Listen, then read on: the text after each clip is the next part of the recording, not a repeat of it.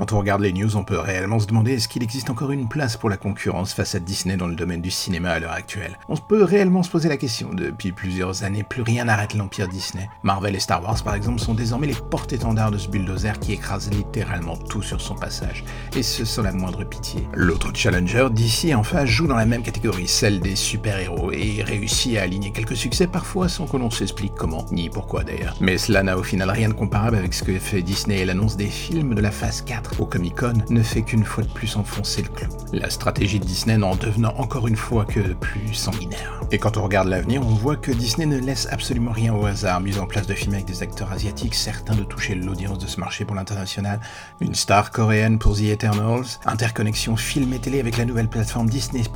Et oui, si l'on regarde la chose d'un œil distrait, il y a de quoi se réjouir, le MCU va durer encore des années. Disney va asseoir encore plus son emprise sur nos petits esprits, c'est un point de vue, mais si l'on se pose juste sur l'aspect créatif et économique, c'est un peu plus chiant dirons-nous. Je n'ai rien contre Disney, mais l'hégémonie qui définit désormais cette compagnie est inquiétante d'une certaine mesure. Où est la place pour l'alternative? Les autres studios sur les espaces traditionnels, en l'occurrence le cinéma, vont avoir beaucoup, beaucoup, beaucoup de mal à exister. Le cinéma d'ailleurs est-il devenu une zone de non-droit pour les autres films? Enfin les autres studios surtout Reste alors un point de salut pour les plateformes à la Netflix. C'est une évidence qui ne laisse que peu de doute pour l'avenir. Le nouveau champ de bataille sera sur ce point précis, mais là encore, est-ce que le public y gagnera vraiment? La multitude de plateformes fait que tout le monde n'y aura pas accès légalement et quand cela arrive, il n'y a qu'une chose qui se produit. Le piratage vient délicatement frapper à la porte de tout à chacun, mais surtout des studios. Ce petit problème que personne n'a jamais résolu tuera-t-il l'intégralité des recettes de l'ogre Disney? Franchement, je ne pense pas, mais la stratégie mise en place finit par appeler clairement ce visiteur envahissant à court terme à la table des négociations. Disney n'a jamais, à la différence d'autres studios, perdu de vue que le cinéma était aussi et avant tout un business, et que pour continuer d'y vivre sans mal, il fallait parfois jouer des coudes et des crocs.